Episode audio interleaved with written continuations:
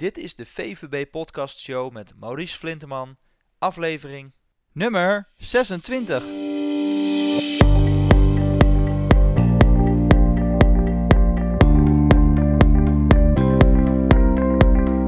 Welkom bij de VVB Podcast Show, waarin je luistert naar experts die je voorzien van de beste informatie, tips en tricks om het rendement op je vermogen te optimaliseren.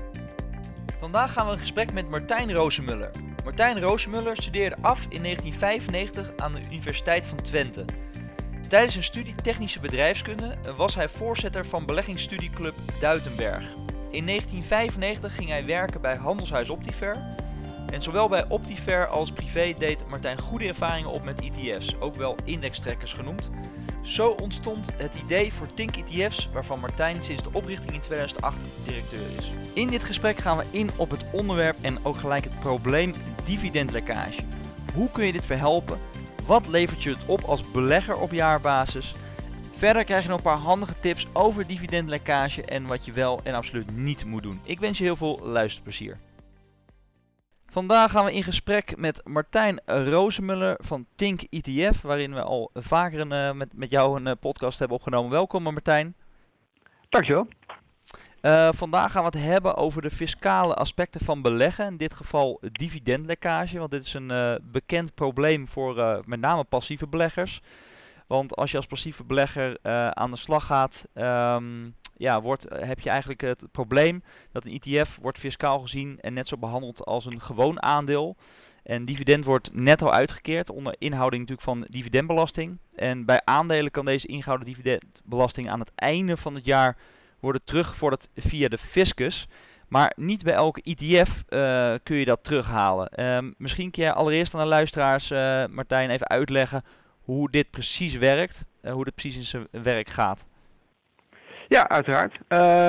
Het is een lastig onderwerp, merk ik vaak. Hoewel het in de essentie vrij simpel is. Dus ik ga proberen het heel kort en bondig uit te leggen. Heel graag. Als Nederlandse belegger heb je recht op teruggave van dividendbelasting. Omdat je namelijk al vermogensrendementsheffing betaalt.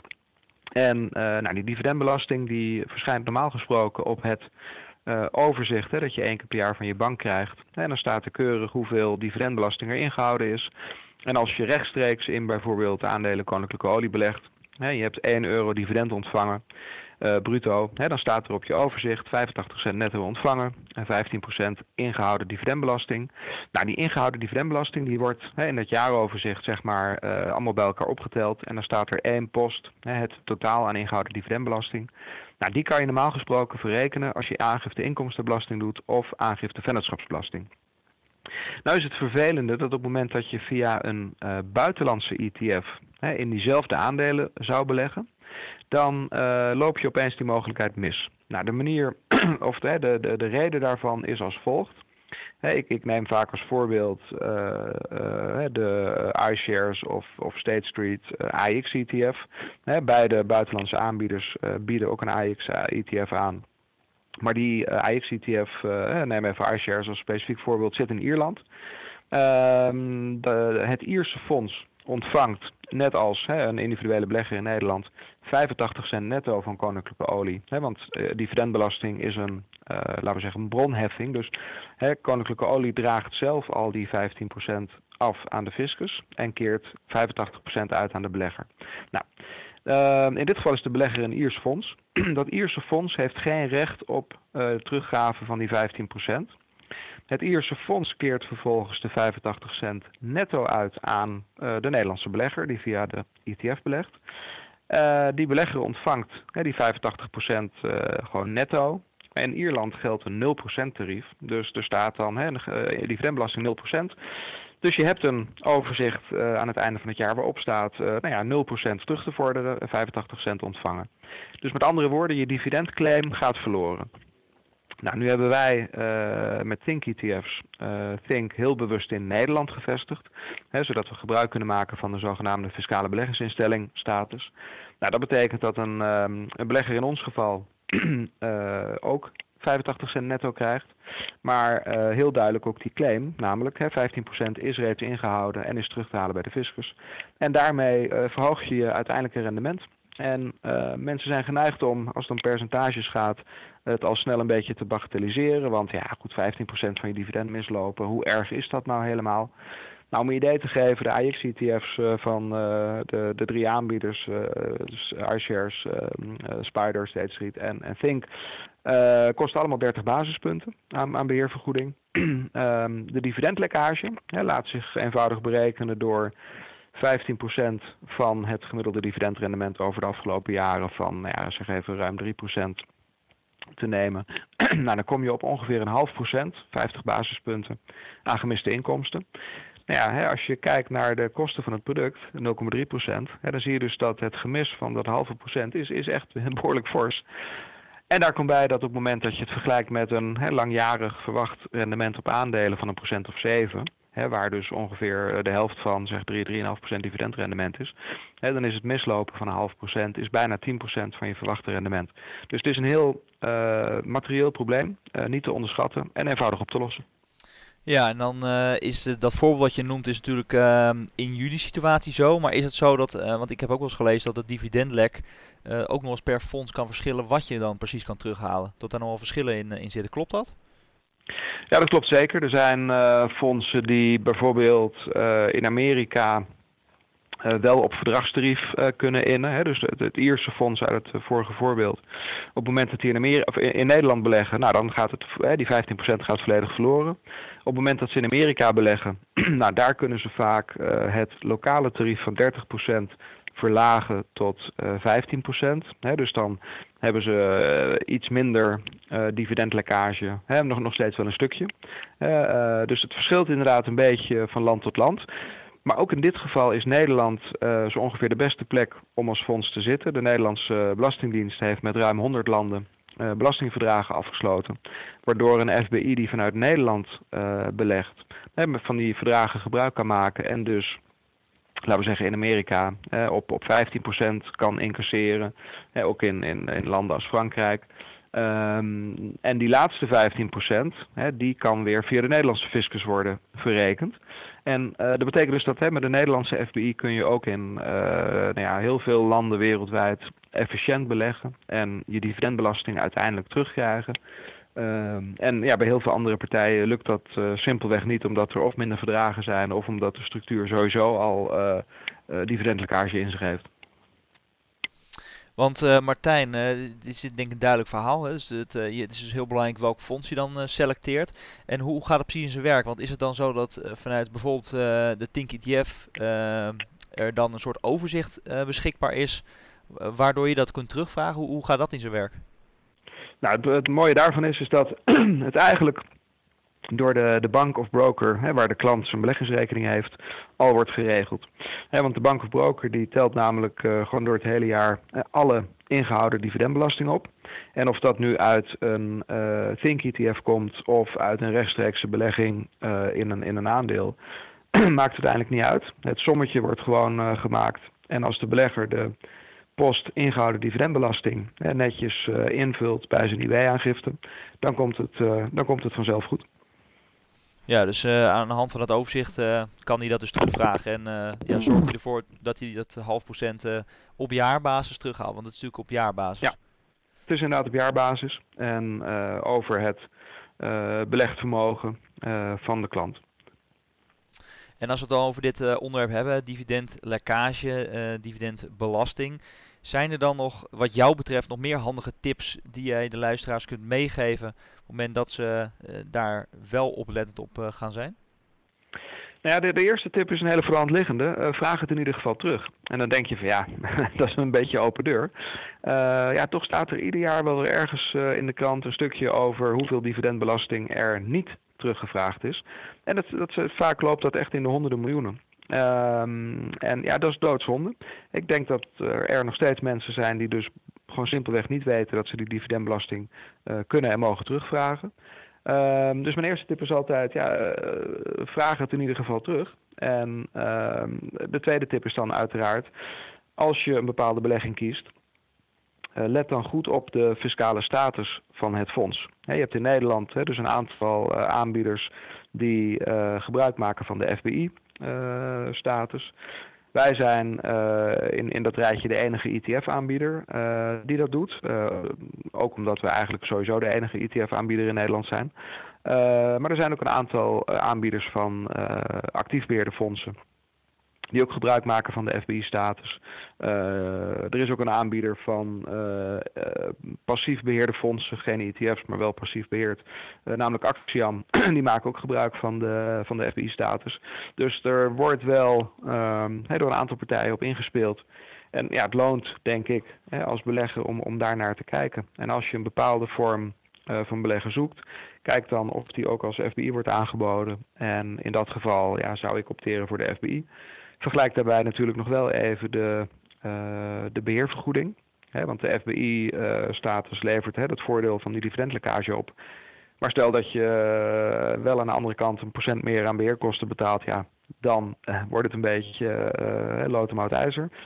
Dus blijf gewoon op die combinatie letten. Dus zoek een aanbieder met een lage management fee die de dividendlekkage opgelost heeft. Bij voorkeur ook nog eentje die geen securities lending doet, niet het uitlenen van effecten. Dat is een onderwerp waar we ongetwijfeld nog weer een hele andere sessie mee kunnen vullen. Dus daar zal ik verder niet in veel detail gaan. Maar dat zijn de tips die ik zou meegeven. Ja, helder. Dus inderdaad een hele goede let op de kosten. En daarnaast natuurlijk ook let op de performance dan. Want als de performance ontzettend gaat afwijken, dan heb je natuurlijk ook nog niet zo heel veel aan. Dan is een 0,5% ineens niet zo heel veel absoluut. Meer. Maar goed, als je het 0,5% op jaarbasis door gaat rekenen over 1 miljoen, dan is dat natuurlijk ontzettend veel geld. Sterker nog, ook als je het over kleinere bedragen doet. Ik heb onlangs voor een presentatie die ik voor particuliere beleggers deed, het sommetje gemaakt van iemand die €300 per maand opzij zet om een soort aanvulling op zijn pensioen te genereren. De persoon in kwestie was heel jong, dus die had zeg maar iets van 35 jaar om dat te doen. Nou, dan zie je dus dat met €300 per maand, 35 jaar lang, het verschil tussen wel of geen dividendlekkage hebben, dus pak een beetje 0,5% per jaar, neerkomt op zo'n, moet ik het even goed zeggen, uit mijn hoofd 40.000 euro aan eindkapitaal. Puur door dat 0,5% te besparen gedurende die periode van 35 jaar. Dus die kracht van rente op rente of kosten op kosten, die kracht is heel groot.